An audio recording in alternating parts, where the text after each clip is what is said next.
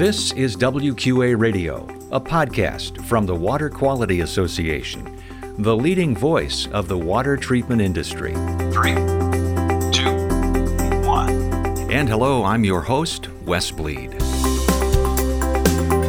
know, the interest rate increases are are you know crimping a lot of parts of the economy and will probably continue to cause um, financial hardship for certain um, segments of the U.S. economy more than others, but, you know, such as housing. So we'll see um, where things all end up as we move forward. That's David Oppedahl, policy advisor at the Federal Reserve Bank of Chicago, during a recent webinar presented during Member Appreciation Month at WQA.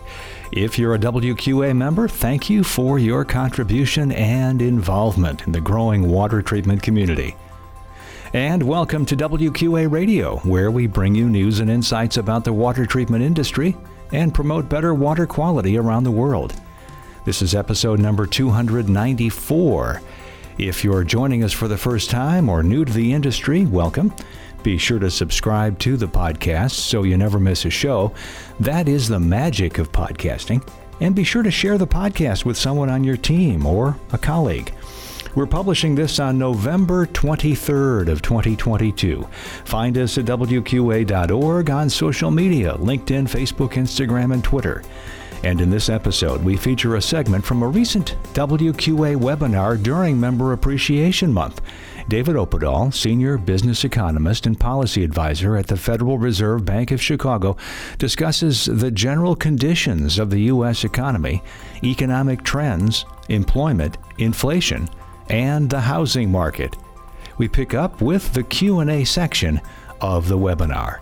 Later, we'll have our motivational minute and WQA tip. Now on to David Oppedahl on WQA Radio.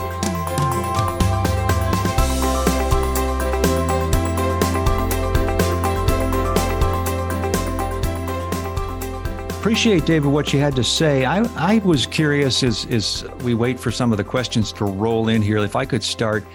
Um, we've seen that dollar strengthen, as you mentioned, and we've seen obviously the interest rates on the increase. Um, is there a pretty much a point for point uh, correlation? And so, if we're going to see that dollar decrease, uh, it's going to have to be only when interest rates start to recede?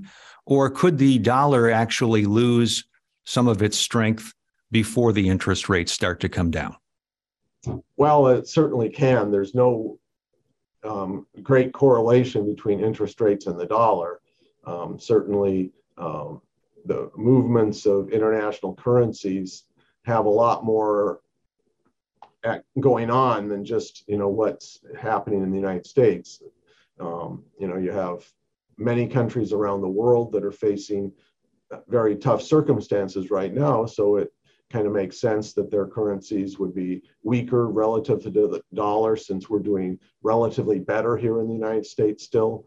But um, uh, it, it, it's a period where, um, you know, we would anticipate that there would be some give back as other countries start to raise their interest rates to fight inflation as well. So then the relative um, you know, interest rate differential might be less um, than it has been in the last few months. So definitely um, a lot of, um, you know, possibilities there, but um, certainly, you know, that even as we raise interest rates, they could come down because of some of the other factors that are influencing them.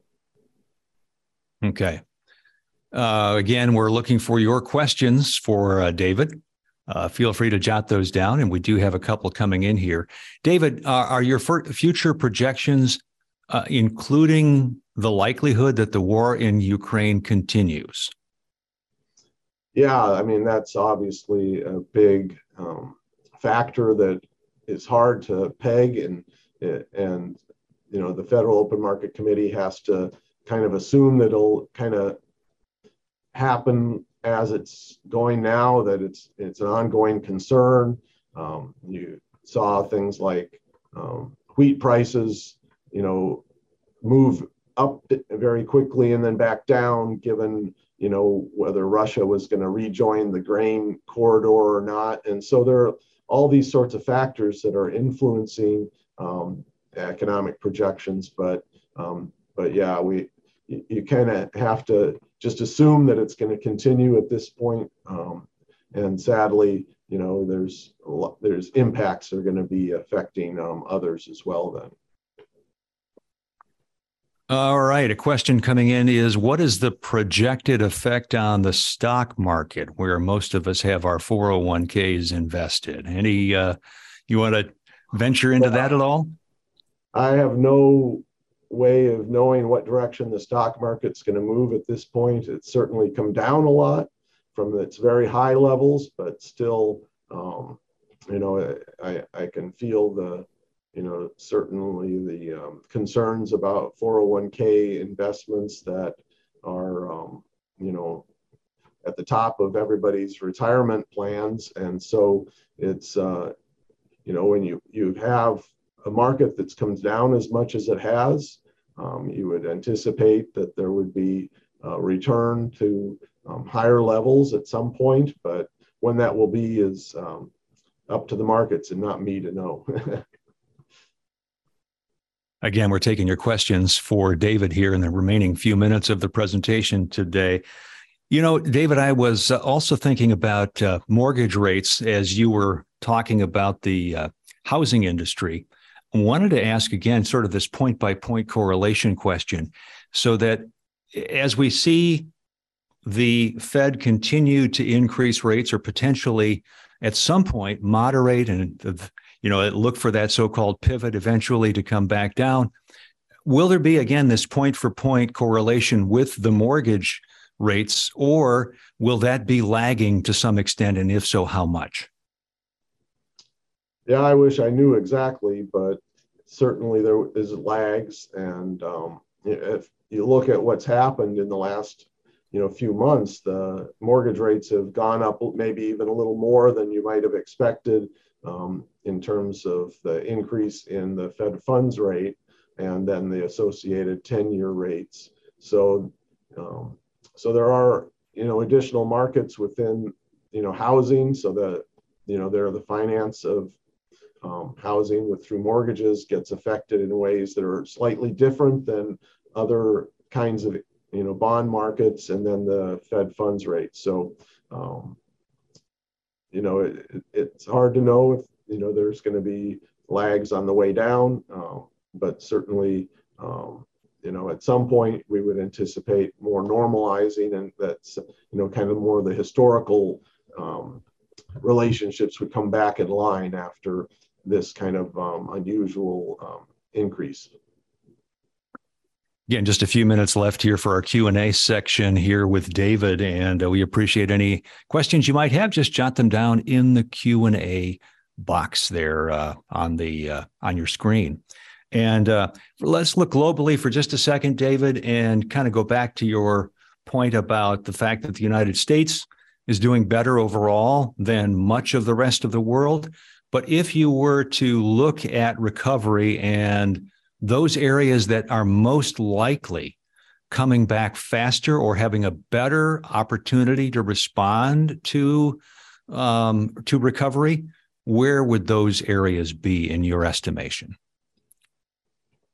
Well, I mean, it's a lot of um, scenarios out there, and Europe is facing, you know, an energy crunch with the Ukraine situation. So that'll probably limit them. Um, and countries like China are facing very unusual um, scenarios because they're trying to go COVID zero, which is almost impossible to do. So they're shutting down factories and um, being impacted there. So it would seem that there's some larger negative um, factors of, you know out there for key parts of the world economy.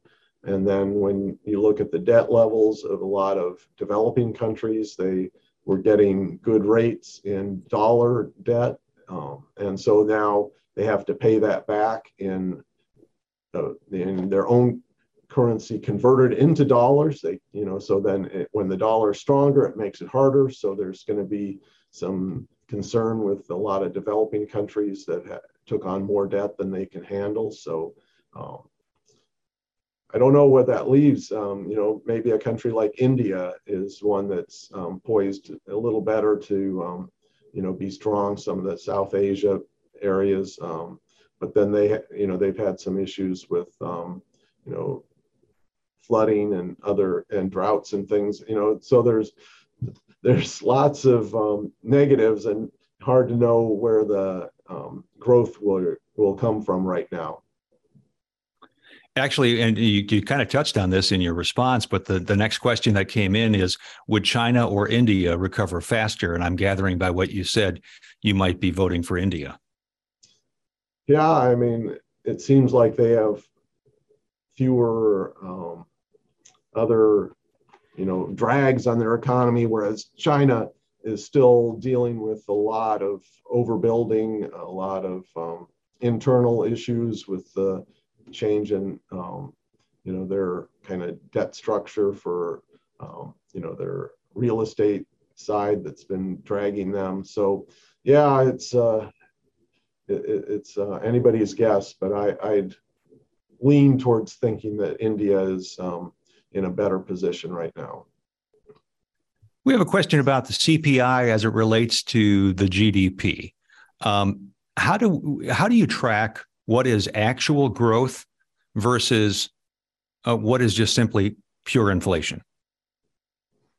Well, the consumer price index is, um, you know, I didn't use that really in my presentation, but it, you know, that's trying to have a basket of goods that people are buying and seeing over time what happens to that basket of goods. So, you know, that's really from, as it says, it's consumer prices whereas the personal consumption expenditure index, even though it's kind of a, a, similar thing, it has different weighting on that basket of goods and the way it goes about, um, you know, working with the GDP approach to accounting of the U.S. economy. So, um, I mean, it, it's the um, when you adjust for inflation, then the real growth is is there, but it's it's when prices are rising rapidly, it shrinks down, you know, the size of that growth. And, you know, and when you think about it in terms of nominal terms. So, um,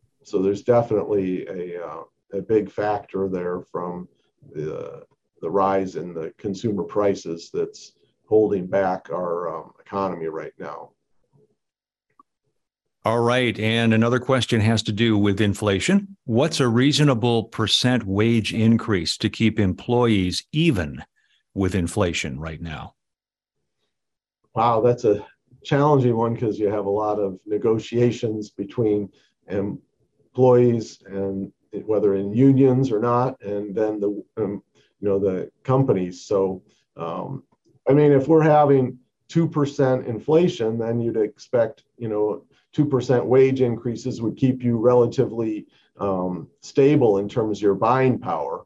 But now with inflation over 5%, then, you know, workers are going to say, well, if I can quit my job here and since there are a lot of jobs available, maybe get a job somewhere else at a, you know, a higher rate of pay, then I'm going to try to jump and, and get a better um, situation. So, um, but certainly if if people are able to stay close to the uh, rate of inflation with their wage increases, then that's something that's going to keep them relatively level in terms of their buying power. But you know, obviously, um, there's a lot of other factors going on in terms of what people want to buy. They can change their um, basket of goods they're purchasing. You, you see a lot of people you know maybe they were buying a name brand product a year ago. Now they might be buying a generic branded product. So there's ways to try to um, adjust your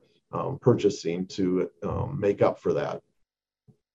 Well one related uh, item was your outlook for unemployment and it didn't seem as though you expected unemployment to get all that bad and i would assume that that means a pretty soft landing for a recession um, but that would also continue to I, I'm thinking indicate that wage pressures will still be there. I think that's a good assumption. We, you know, we certainly hope as the monetary policy um, agency for the U.S. that we can avoid a recession, and if there is a soft landing, that would be ideal. So, um, you know, it's it's you know that's what we're hoping and what we're foreseeing, but obviously, um, you know, there's a lot to work through to get to that. You know, and so the you know the interest rate increases are are you know crimping a lot of parts of the economy and will probably continue to cause um, financial hardship for certain um, segments of the U.S. economy more than others, but, you know, such as housing. So we'll see um, where things all end up as we move forward. Very good. Well, David, thank you. That wraps up our Q and A section, and I want to thank you uh, for uh, those those answers, and again for your informative presentation today. Appreciate appreciate you joining us. Well, you're welcome. Glad to be here.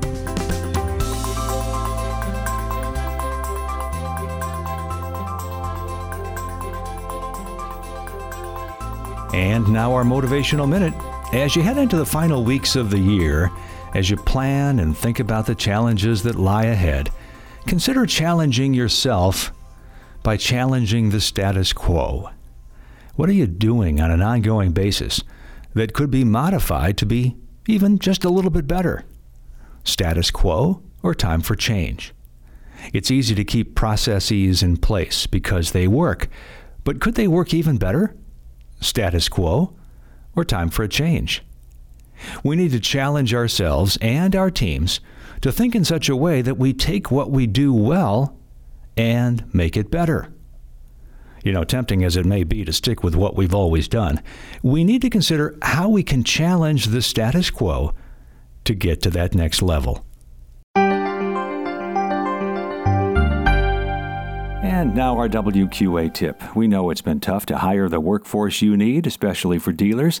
That's why we have our WQA Career Center, where you can post a job and look for that next wave of talent. With the WQA Career Center, you can get the same state of the art services that you would get with commercial job boards and more.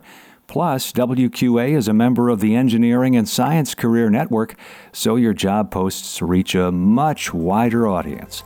Go to wqa.org/careers to get started and remember, WQA member companies get a member discount.